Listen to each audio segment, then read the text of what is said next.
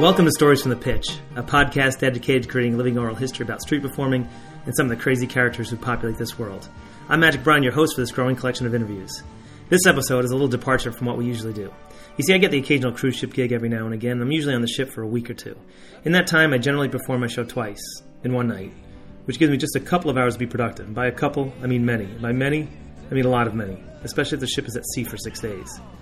Aside from all the ship activities I love to participate in, like towel folding, morning trivia with the cruise staff, free footprint analysis, and Canvas by You painting class, I usually spend my free time working on the podcast. What I've discovered digging through some of the old recordings and new recordings were a bunch of short stories. Some I forgot were recorded and some I found within bio episodes.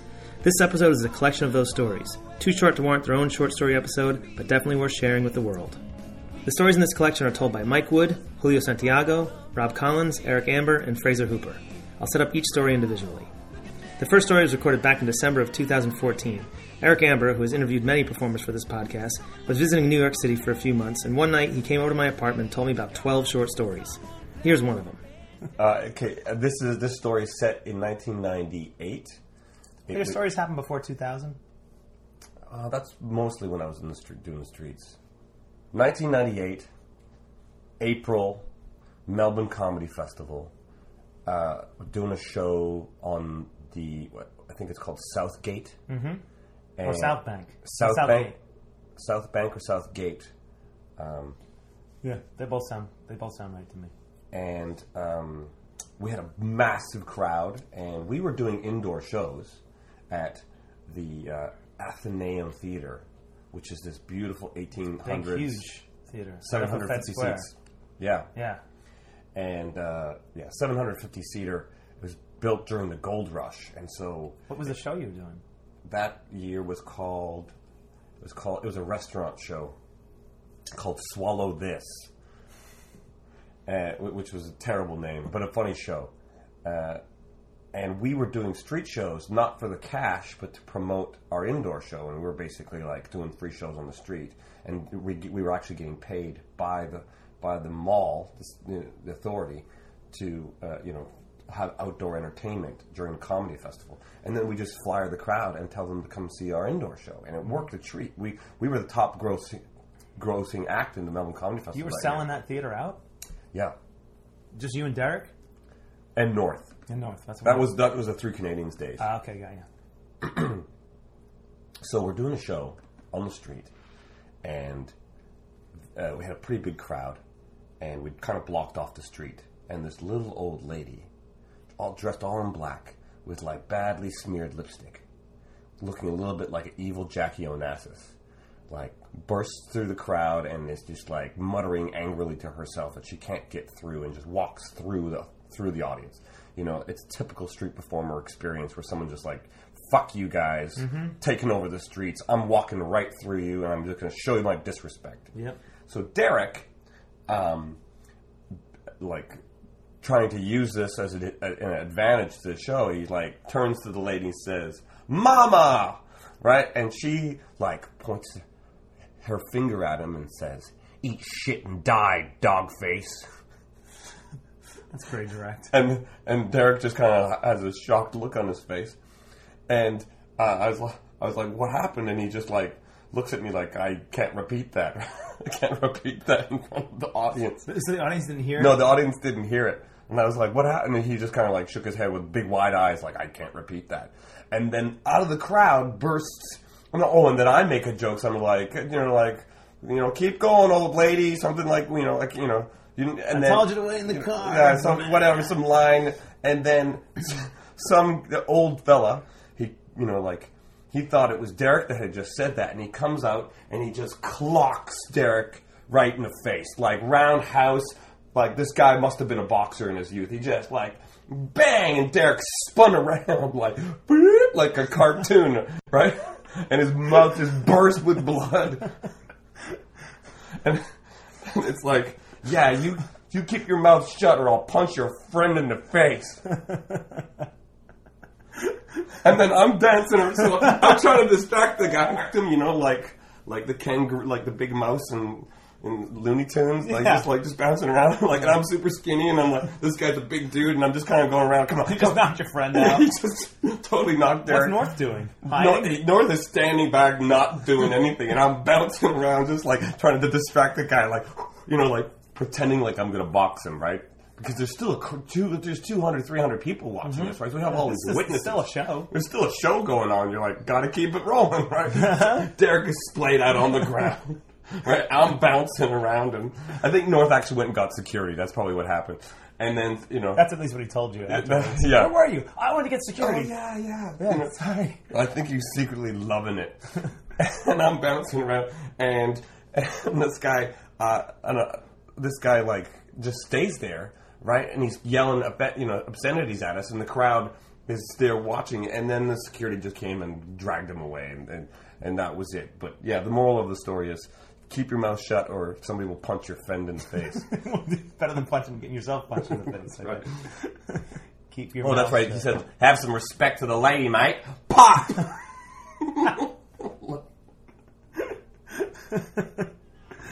Uh. Next up is from one of my favorite performers, Fraser Hooper. This one was recorded in a loud bar in Adelaide during the Adelaide Fringe Festival in March of 2014. I apologize for all the ambient noise. Fraser shared a few stories in this conversation. One of them is part of episode 38 called Clowns on the Run. It's one of my favorite episodes, and I encourage you to listen to it after this one. Here, Fraser tells a great story about Robert Nelson, the butterfly man. um, in the theatres and to make a living, I was working as um, uh, Strawberry, Strawberry the Clown, which, Uh-huh. uh, which Great name. yeah, which um, I killed about ten years ago. Uh, really, You killed him on stage. uh, no, ceremonially? No, I should have done, but it just kind of um, uh, he had his time and it had his How different is strawberry from? Not Fraser much, not much Not difference much. to be honest. It was just a name. Fraser means strawberry, and that's kind of where that came from. Right. Uh, but anyway, so I, I was at this festival as Strawberry Clown, and I'd always had a difficult relationship with the name. What happened? Um, uh, John Michelle saw me play in the street, and um, I think he suggested to Jody that I play on the main stage. So I had him to thank for that. Um, but Robert saw me, um, and uh, I chatted to him afterwards. And um, a few years later, um, uh, he comes to a festival in Wellington with um, a guy called Chad. Is it Mad Chad? Chainsaw Juggler. Yeah, they were um, expecting um, uh, Keno to be there. I don't think he turned. He didn't turn up.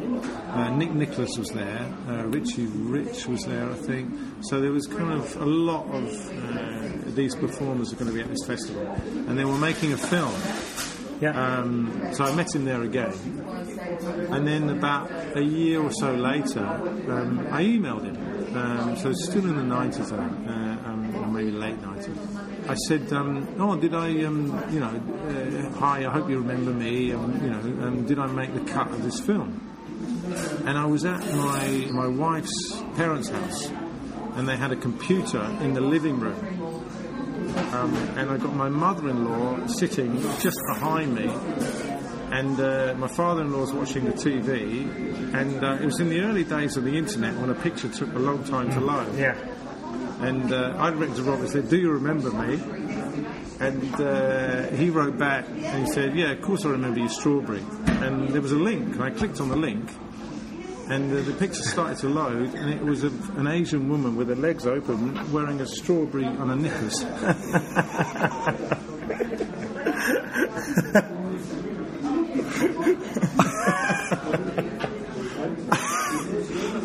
My, Uh, and it was slowly loading, and I saw these legs appearing. And what the hell's this? Uh, and then this strawberry. And, oh yeah, and then just the whole picture emerged. And I went, shit.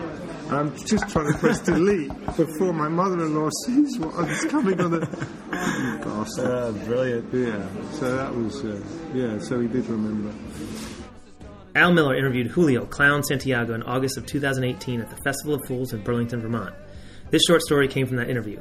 You can listen to the full interview and learn all about Julio's journey as a street performer, which is episode 103. You tell me like you had a Muhammad Ali story. Yeah, the Muhammad Ali encounter was pretty dope because um, we were down in Times Square, right in the area where they closed off. That that area wasn't closed off at one time. This is when it was it was just a little island in the middle of Times Square, Right.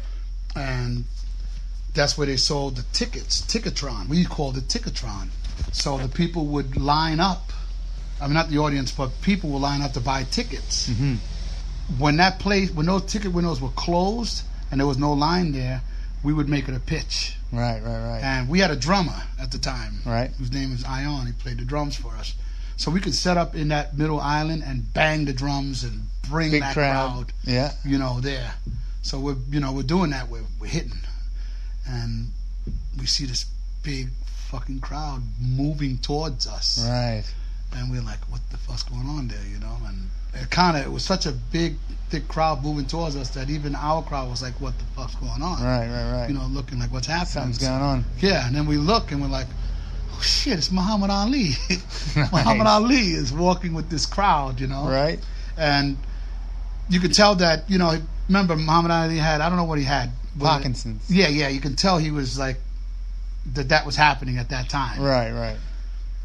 But like he had this he has this crowd around him and he's signing these autographs he's not looking at people Yeah. he's just people are passing paper at him and he's just going Signing it. and Yeah. passing it back and signing it and like slowly walking Jeez. with the Just crowd. walking through Times Square. just slowly Just walking thought with a for a stroll. big crowd around him. It's not like he don't have security Yeah. pushing nobody back him up. He No. just they're there. He's in the middle of that, and he's just going and walking. So we're like, you know, trying to get his attention. We, we, we play the music. Hey, Muhammad Ali wants you to. Right. So he he acknowledges it. You know, he he.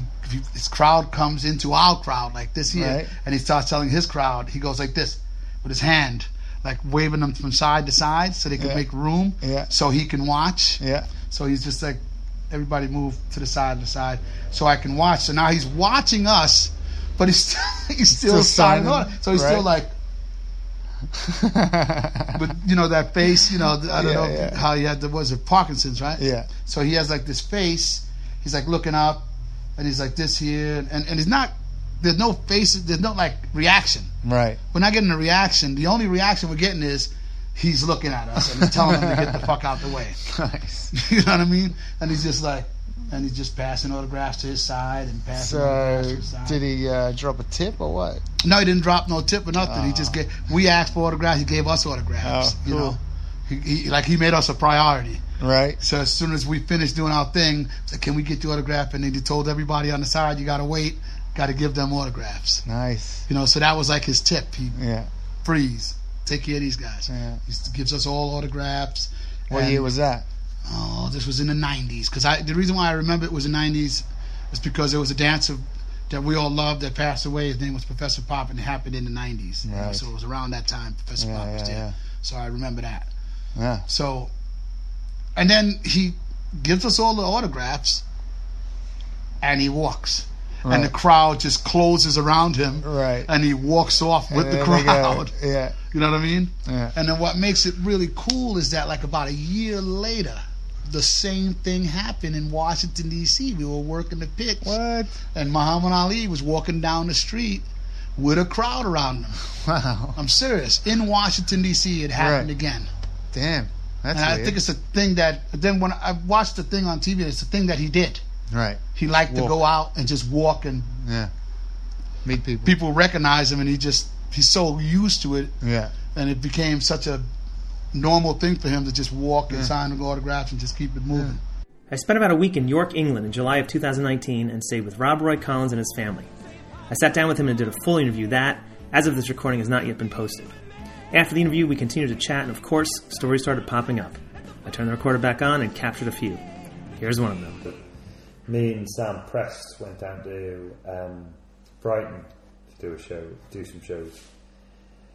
We're there in the pitch, and it's late in the day, and I got a lovely big crowd, and I picked a, a female volunteer. She was beautiful. She was French, really um, cute, and uh, anyway, she helps me out. And back then, I don't do it now, but back then I did the old kiss on the cheek and you turn and kiss them on the lips, and I think That I- old gag. yeah, I think I got to. a- I think I got to a point where I was like, I could feasibly pick an eighteen-year-old out, thinking she's a bit older, and I'm thirty-six. I could, in theory, be her dad. I'm out. You know, do you know what I mean? Is Like, that when you threw the that was like, yeah, I'm, t- yeah, I'm going to stop doing that. So I just stopped doing it. You know, honestly, I, I used to do it, and then I just said like, it gets a big laugh, and I'm like, Yeah, it's just too. I can't. It's not worth it. It's not funny enough. It's not Yeah, funny I enough for just- me to make it. It's not a. but to my credit, I stopped doing it before the Me Too movement. Yeah, me, yeah. me too. Yeah, yeah, yeah. Actually, me too. I, did a long- I stopped doing it a long, long time ago. Before I was 36, I would say. Fair enough, fair enough. I started later than you though. But um, so so yeah. So anyway, I did this this kiss gag, and then I'm up the ladder, and then I just see this guy, well built, again very good looking, but very tough looking guy. Turned out to be French. Just comes storming into the middle of the show. Like, who are you? He goes, "This motherfucker! He kissed my girlfriend. I will kill him." And again, I just had to stand my ground. It went, "No, you're not. No, you're not. Go away. go away. Go away. Sorry, mate. This is a go away. Yeah, just, Just go away. You go away. You need to leave." You're in your chains. And then he realised where he was. I was like, "Look around you. There's there's a lot of witnesses here. Go away." And he kind of, oh, and she stormed. She walked in and grabbed him and pulled him away, and he, he, he sort of calmed down and walked off. And at this point, it's it's weird. So everybody's just watching me, but I can see what's going on beyond the crowd. Oh yeah. yeah, And I speak to Sam afterwards. Now I can see Sam behind me. He, Sam's stretching. Sam's warming up for a fight. He's literally doing stretches. And, uh, and and again, Sam had that sixth sense, uh, like a performer does for like trouble. Yeah, yeah, so he'd yeah. seen the guy long before I had, and anybody had.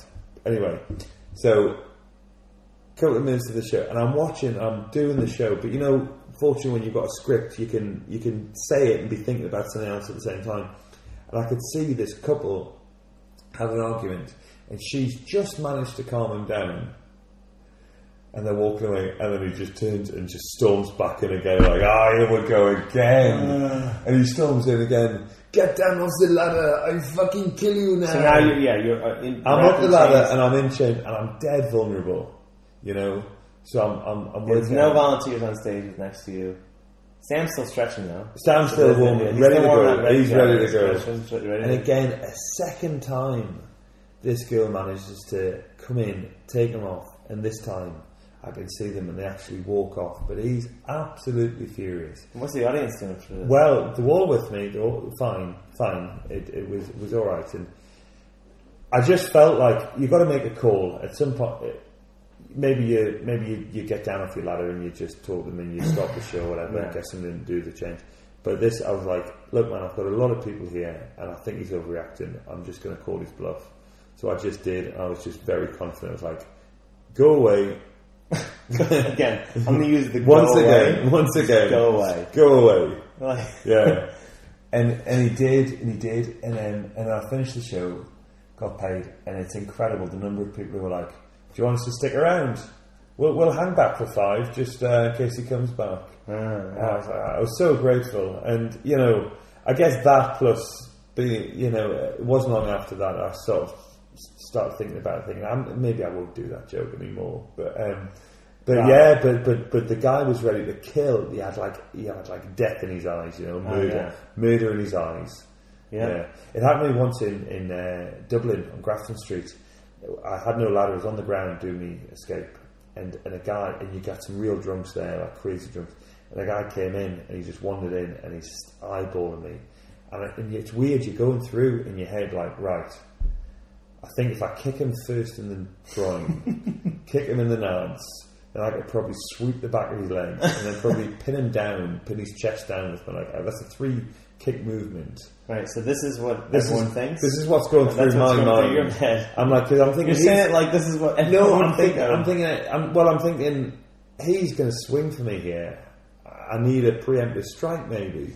Yeah, duck, use my ninja-like abilities. Yeah, maybe. And Do a roundhouse kick then to I'm, his think- head. I'm thinking, how do I how do I defend myself against his his punch? Or maybe I should just get in first and kick him first and get him, you know, taken out of the equation.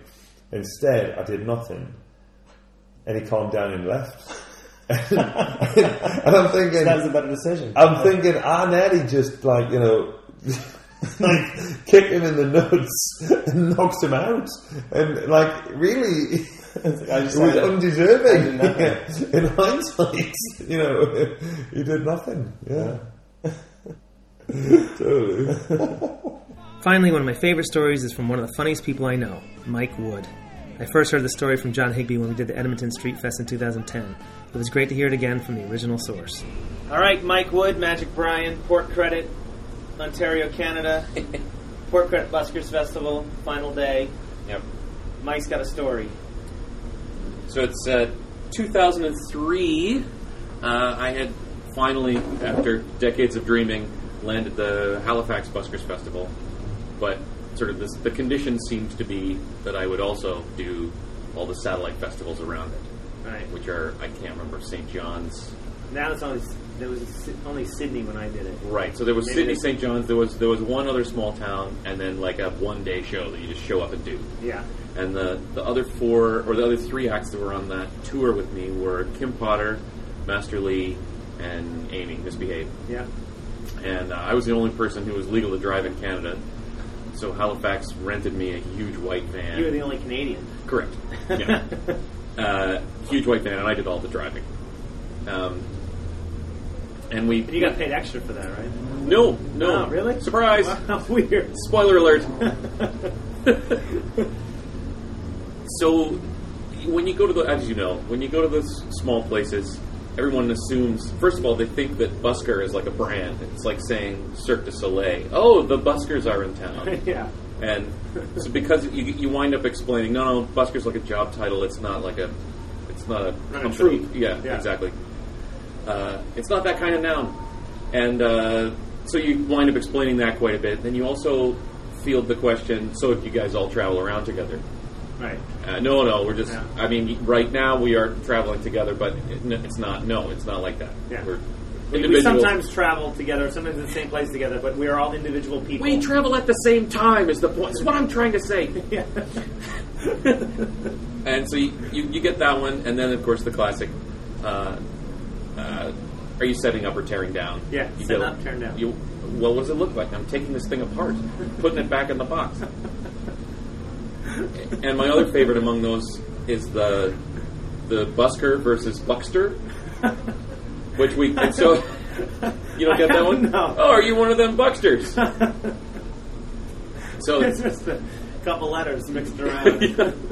It was it was a whole four weeks of nothing but that. Like anytime you interact with any member of the public, for whatever reason, it, It seemed one of like those things it was, come up, or all of them. or sometimes all of them, just Yeah. stacked on top of each other. So I think it was Sydney. We were leaving, uh, and so all weekend we've been no, we do not travel around together. We are currently traveling together, but not. But this is not a tour. And although it is sort of a, anyway, the point is very frustrated conversations. Yeah. And then it's Monday morning. I'm loading up the van with with William and Kim and Amy, and all of our stuff is outside the van, and we're sort of playing dad Tetris, trying to get it back into the van so we can drive away. Mm-hmm. And you know, Kim's got a coffee, and Amy's having a smoke, and William's helping me out. And so, so what you're saying is they weren't doing anything. no, no, no. You and but Will. we're all there. Is the point? Yeah. We're all present at a white van, and Uh-huh. all our stuff, recognizable stuff, is getting loaded Shoved into, in. in, into a van. And this dude comes around the corner, and he sees us doing this, and he points us, points us out very accusingly. You do travel around together. caught you. I, it's, it's true. God damn it!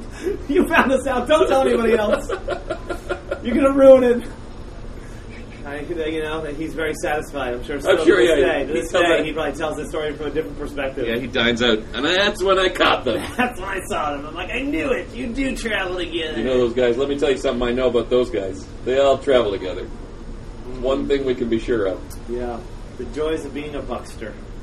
Oh, the Bucksters. Well, I work for them.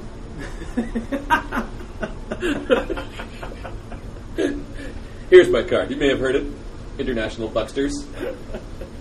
Inc. there are 300 of us. Yeah, that's right. Thank you, Mike Wood. Thanks, Brian. It's an enjoyable story. Makes me laugh every time. I hope you enjoy this collection of short stories. Please send me feedback or post in the comments section and let me know if you'd like us to produce more of them. In the last episode of Stories from the Pitch, Lee Ross interviewed Dana Smith, who mentioned he's authored a few books. I've included a link in the episode notes to his Amazon page where you can purchase them. I also want to plug Byron Bertram's comedy album. His bio episode is episode 58, and he has a short story that's episode 51. His album is called Passport and Prozac, and you can find it on iTunes, Spotify, Pandora, and Google Play. If you got something you'd like me to plug, please send me an email at magic at buskerhalloffame.com, and I'll be happy to mention it. This podcast is a labor of love, but we do need sponsorship to keep it going. So if you'd like to become a sponsor for the podcast, contact me at magic at buskerhalloffame.com. You can also visit the Busker Hall of Fame website and throw a little love into our online hat by clicking on the donate button. Or become a sustaining supporter of the project at patreon.com forward slash busker stories. For as little as a dollar a month, you can help grow this resource and generate more content. Thanks in advance for supporting this project and helping keep busking history alive. Music for this podcast came from 357 Lover. Links to both songs are available in the notes section of this episode on the Busker Hall of Fame website. You can subscribe to this podcast on iTunes, Stitcher, and Google Play, and follow us on Facebook, Twitter, SoundCloud, and YouTube. If you enjoyed this podcast, please tell a friend about it and leave us a review. We'd really appreciate it. If you'd like someone to be interviewed or feel a certain voice has not been heard, please reach out to me and let me know. We're doing our best to capture interviews and stories with as many performers as we possibly can. So, on behalf of myself and the rest of the team of the Busker Hall of Fame, remember if you can't laugh at yourself, find someone else and laugh at them. I'm Magic Brian. Thanks for listening.